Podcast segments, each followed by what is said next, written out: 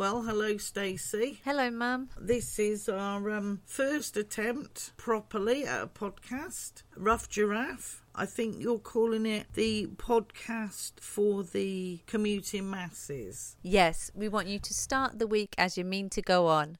Rough. I'm hoping people will enjoy it. I hope so too. We've got lots to talk about, so let's get started. Deep from the jungle of the African Congo to the concrete jungle of the garden bungalow, you'll find two ladies full of nonsense and laughs. Making a podcast called Giraffe. So, have we got any April news? Uh, news of April the giraffe? Has she had that baby yet? Okay, so I'm just checking on Google and it looks like April the giraffe still has not given birth. For those that haven't heard of April the giraffe, she is due to give birth any moment and has a live webcam feed through YouTube so that you can watch the moment it happens. As soon as the baby falls out of her, everyone around the world will be able to witness it live. It's become popular everywhere, watching the webcam. It reminds me of when Prince William and Kate were having baby George, and everyone was speculating about when uh, the baby would be born. But this is with giraffes. And I don't remember there being a live webcam feed on Kate when she was giving birth. So maybe it's not like that at all. Well, I'm saying nothing. So while we all have eyes on April the giraffe, there's been another giraffe born in Denver, I believe, and his name's Dobby. Right. I mean, the zookeepers didn't even know she was pregnant. The mum had managed to hide it really well. She was wearing baggy jumpers and just telling people, oh, it's just a little bit of winter weight. I'll get rid of it in the summer. and then out pops Dobby, and everyone's like, oh, a baby giraffe. Oh, in real life, not on the telly. Nah, let's go back and look at April. I mean, we should really be satisfied with the fact we've already got now a, a new baby giraffe. But no, we want to actually see it with our own eyes, all the slime and grime and dirt. We want to actually see that baby fall out of April. So, with all these giraffe pregnancies, I thought this week's fact would be about giraffe mating. Are you ready? Yes. Then I'll play the jingle. I know nothing about giraffes. Then listen to these facts about giraffes. Facts about giraffes. Facts about giraffes. Facts about giraffes. Facts about giraffes. Facts about giraffes. So before they mate, Yeah. the male giraffe, he rubs the buttocks of the female giraffe with his neck. Yeah. And then she does a little wee in his mouth. And he gargles it around a bit. And ta if it's got all the right hormones in, he then licks her tail. And if she fancies him, she's like, all right then. She assumes the position. I am your mother. I don't think we're having that discussion.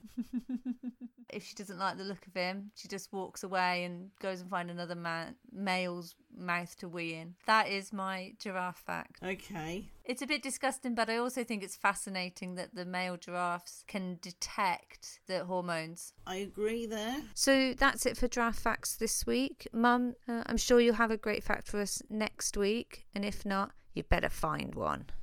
Guess who isn't coming to dinner? Guess who isn't coming to dinner? So, Stacey, this is the part of the podcast where we have to guess who's not coming to dinner. Great, I've set the table.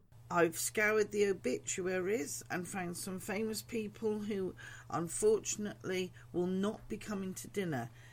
And every week I will give you a clue as to a famous person. and we'll have to try and guess who it is. Well, obviously, I won't because I already know. So, here is the first set of clues for Guess Who's Not Coming to Dinner. I thought they were coming to dinner, so I'm a little sad that they've died, but go ahead. He was the son of a grocer, and at the age of five, he decided he was an atheist. He worked in a bank for four years and then went into television and was very irritated by the fact that his face was so famous he could no longer go into the pub. He landed his first show for the BBC in 1974. He also worked in radio. He had a record in the charts that reached number 21 and he wrote two memoirs Is It Me in 2000 and Mustn't Grumble in 2006. He received a knighthood in 2005. So that's your set of clues for Guess Who's Not Coming to Dinner. Now then, Stacey, do you have any idea who it might be so far? Or would you like another clue?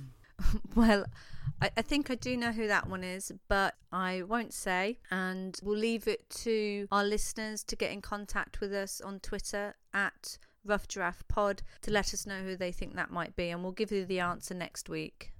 You may not find a question interesting, but we're gonna say the answers anyway. Now it's time for Poll of the Week. Although we don't have any listeners yet, I've asked our followers on Twitter, of which we have 10 already. Is that true? Yeah, so I've asked them a question. Okay. I'm going to ask you the same question and see if your answer matches up to theirs. Okay, so you don't know what the question is that I've asked, do you? No? Okay, so although we've got 10 followers, we actually had 12 votes in this poll.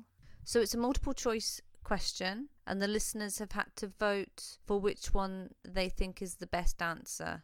And I'm then going to tell you which one was the most popular choice. Okay. So the question is what is the most difficult quiz on TV? Um, which three quizzes I think are most difficult on the TV? Yeah. Now, do, do you think you can guess what choices were given? Um, let me think. I would say University Challenge, Yes. Mastermind, Yes. and um, was Family Fortunes in there? don't make me don't make me laugh. I've still got my chest inflection. so I would say then University Challenge, Mastermind, and well my favourite is Connect Connect Four. Connect Four. Not Connect Four. Only Connect. okay, that makes a bit more sense. I didn't realise they'd put Connect Four on TV. Although they have shows like The Tipping Point, which is basically the amusements at 2P machine on TV. So I wouldn't be surprised if Connect Four was the next thing to make it. So anyway, you're right. Uh, the choices were University Challenge, Mastermind, and Only Connect in that order because that's how they appear now on a Friday night. Because there's nothing like sitting in, watching quizzes on a Friday night, and then maybe getting drunk, waking up on a Saturday morning, and they're repeated again. And suddenly you think, oh my God, I'm so much more intelligent after a few beers. It's almost as if the answers are coming to me from the heavens. But no, you watched it last night and forgot about it. So, what? Do, which do you think is the most difficult quiz? If I watch Mastermind, hmm. I can answer generally more than 10 questions right. Yes, and I think it's getting easier as well. So then, if I watch University Challenge, mm-hmm. I may answer four or five questions right and fluke a couple of others just by randomly shouting a number. I love University Challenge because they have some really interesting or kooky or nerdy contestants on there. There's been one recently, I can't remember which university he's with, but he's called Monkman and he answers all his questions by shouting. It's very funny. If I watch, can I was going to say Connect Four again. if I watch only Connect, then I am really happy if I just manage to get one section of the wall done. So I think that's that's the order then. Easiest to hardest, Mastermind, University Challenge, And Connect 4. and only Connect. And you are correct. With 75% of the votes, only Connect is the most difficult. Uh, University Challenge got 25% of the votes, and Mastermind got zero. If I was on Masterminds, my specialist subject would have to be something that I deal with every day, I suppose. My life revolves around my work, which is urology, but my other specialist subjects would be beer or cats. So if I was doing urology, I'd probably do it about catheters through history. Okay. Did you know, for example, that up until the 11th century, people would use straw or even onion leaves as catheters because they were hollow? And then in the 11th century, they started using metals and, and usually used silver because uh, it has some antiseptic properties. Is that true? My God, we know some useless information between us. So that's the poll for this week. Uh, we should set one for next week. Would you like to pick a subject? Um, I thought we can have what's your favourite biscuit? Okay, that's fine. We can do that. Now, it is said that um, a lot can be told from a person by the type of biscuit they eat. So, what you need to know is if I have a biscuit, it's a packet of biscuits. Yeah, you're not really one for a single biscuit, are you? I would like to offer three candidates for best biscuit. Candidates. This is like the biscuit apprentice. Uh, now, I know everybody will have their best biscuit, so I don't know whether you should make this an open vote or we just choose from my three favourites. Well, a multiple choice question would be much easier, and we should choose from yours, I think. Okay, my three favourite biscuits are, in no particular order, hobnobs, A classic for dipping in tea. Yeah, ginger nuts. They have to be perfectly crisp, though, Got to be super crunchy for a ginger nut. because if they get a little bit of sogginess in them, they're almost inedible. So, what's your third choice? The old malted milk. Oh, they're okay. To me, they're a baby's biscuit. Just imagine them sucking on one for three hours. Thank you. I will have you know that malted milk is not baby food. Although uh, I remember that if you put four malted milk biscuits into some hot milk and put them in the blender, it does taste like Horlicks. Oh, I have to say that sounds revolting. Have you tried it with any other biscuits, like ginger nuts or hobnobs? I have never tried it with ginger nuts, or in that case, hobnobs. I have just bought myself a smoothie maker though, so I could be trying that. A smoothie maker is meant for blending down fruit to make healthy drinks, not for you to grind down your biscuits into a more palatable dust so that you can consume them more easily. Some nice hobnob and raspberry smoothies, perhaps. oh, okay. So you're going to mix the fruit in with the biscuits because that makes it so much better. Well, we'll see if anybody's got any really unusual smoothie recipes that I can try out in my new smoothie maker. My favourite biscuit is probably a Shrewsbury biscuit or a Garibaldi, something that's got the hard currants in it. But I don't suppose they lend themselves uh, well to being smoothed or smoothied, whatever the term is. So if you'd like to tweet us, is that right? Tweet us Yep, tweet us on Twitter at what's our tweeting address? at Rough Giraffe Pod, and I'll use the hashtag Poll of the Week, P O L L, not P O L E, Poll of the Week, and you can vote on which is your favourite biscuits of Mum's choice. There you go. So if you'd like to Twitter us there and make your biscuit choice, and also let us know what you think. Uh, we take cruel criticism, oh, like water off a duck's back. Indeed. Just to know someone's there would be lovely. Yeah, so remember the choices are hobnob, ginger nut, and malted milk. What's your favourite? I know which mine is, but um, I can't vote. Well, I could, but then Stacey will know. And I'm not clever enough to have covert emails, uh, Twitters, or whatever it is I need. Yes, let's make this a fair vote. I think there's been plenty of votes recently which have been a little bit dubious. So, uh, no rigging, no swaying of the vote. Let's have this impartial and everyone tell us what their favourite is from your choices. You'll do all the technical stuff. I'll just eat the biscuits. Obviously, I had to buy a packet of each of the biscuits to make absolutely sure which ones were my favourites. Hang on a second. I thought you'd just come up with this question today. Have you eaten all the biscuits? I'm feeling a bit bloated, but we're okay.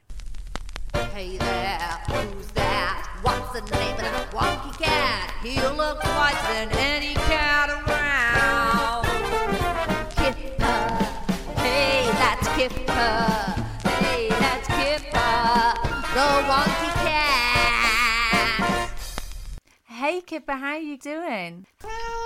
So, Kipper, you are known as being a very wise cat who has always given us advice. Humans have some great sayings which we call proverbs, and I wonder whether you, being as wise as you are, could improve them. Shall we give it a go? So, today's proverb is People living in glass houses shouldn't throw stones. Yes, I know you like sleeping in the greenhouse. Yes, I'm also aware you've boycotted the neighbour's greenhouse because he offended you. Well, he thought you were a pregnant girl cat nesting under his potting table. It did motivate you to lose some weight, though, didn't it? So, Kipper, how would you rewrite the proverb people in glass houses shouldn't throw stones? Well, there you have it, folks. Cats sleeping in glass houses are not always nesting queens, they may be just fat boy cats. That's catchy. Thanks, Kipper. See you next week. It's time for Stacey's Medical I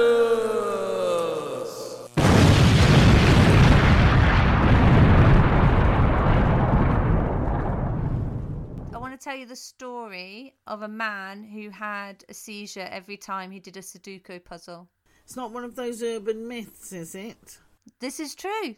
So, back in 2010, there was this young chap living in Germany who was studying in university. He went on a skiing holiday, and while he was there, he got unfortunately got caught in an avalanche. Okay. And he was stuck under the snow for a long time, and his brain was deprived of oxygen for 15 minutes. And then he got out and, you know, had a few cuts and bruises and whatever, but otherwise made a good recovery. Then, fast forward to a month later, he's having a relax at home and uh, doing a Sudoku puzzle, and he suddenly has a seizure, Right. and the doctors can't quite work out what's going on. And then every time he tries to do a Sudoku puzzle, he has another seizure. And um, they worked out that the Sudoku puzzles were setting him off because his brain was getting overexcited by trying to arrange the numbers. You know how some people with epilepsy can't look at flashing lights because the flashing lights overwhelm certain parts of their brain? Yes. this was acting in the same way. So there's his sort of visual spatial sort of part of his brain that orders the Sudoku puzzle was getting overwhelmed because that's the part that was deprived of oxygen when he was stuck in the No, avalanche. that's interesting because I've just been watching a program on the BBC and uh, this woman had half of her brain removed. I couldn't imagine it. Half her brain removed. The uh, right side of her brain was removed. And now, apart from she's got some weakness in her hand and her leg, she's perfectly okay. That's crazy. She's walks around, she does dancing, she's got married, she's had a child, she teaches, but with half a brain. How, how does that happen? I don't know. That is like amazing. Yeah. Apparently, she was very young, only two or three, when they took the half of her brain out because she was having so many fits. Hmm. But she was only two or three years old when they did it. And they think that the brain has rewired itself because she was so young. The brain's very plastic. The human body's just amazing. So, apart from that being amazing, I've sort of got to thinking, Stacey, Yeah. What about if somebody could live perfectly well with half a brain? Is it possible to transplant the other half of a brain into somebody else who's possibly brain damaged and their brain wire up to the new bit? I'm sure somebody has tried it somewhere. Oh, I'm sure there have been plenty of attempts at brain transplants, not necessarily in humans, but yeah, I'm sure they've been doing it in monkeys and rabbits and rats and mice. Uh, I wonder if it, if it was that good, we'd hear about it. Oh no, I disagree. Can you imagine the uproar there'd be if they were doing human brain transplants? No, this is definitely something they'd keep quiet. Does the person who's had the new half of the brain then become the person whose half of the brain it was? So, in effect, they are not having a brain transplant. The half of brain is having a a full body transplant because if you really are your brain and that's what makes you you then the body is just the shell and the brain is the thing that is not transplanted I think this is the plot of a horror movie. when you get someone gets half the brain and it's half a brain of a serial killer and now they're on the rampage. So whose body do you want to be transplanted into? angelina jolie No question. no question Well, I think that's probably enough medical madness from us this week. But we'll have more next week. And if you have any interesting medical cases, then let us know and we can mention them on the show. Just get in touch with us on Twitter at Rough Giraffe Pod or follow us on Facebook. And you can even email us at roughgiraffepodcast at gmail.com.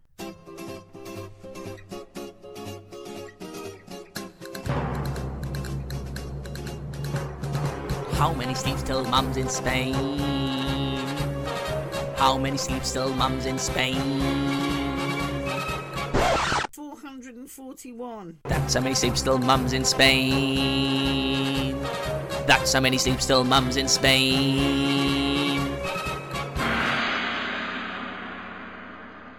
So you know, Stacey, I bought some magazines to look at, like Red and Cosmopolitan and Hello, just to get me up to speed on what people are talking about recently. And uh, I don't quite remember which magazine it was, but it says that uh, penetrative sex is now out of fashion. It's on the decrease. Penetrative sex. Yes. And that's just for spring summer, is it?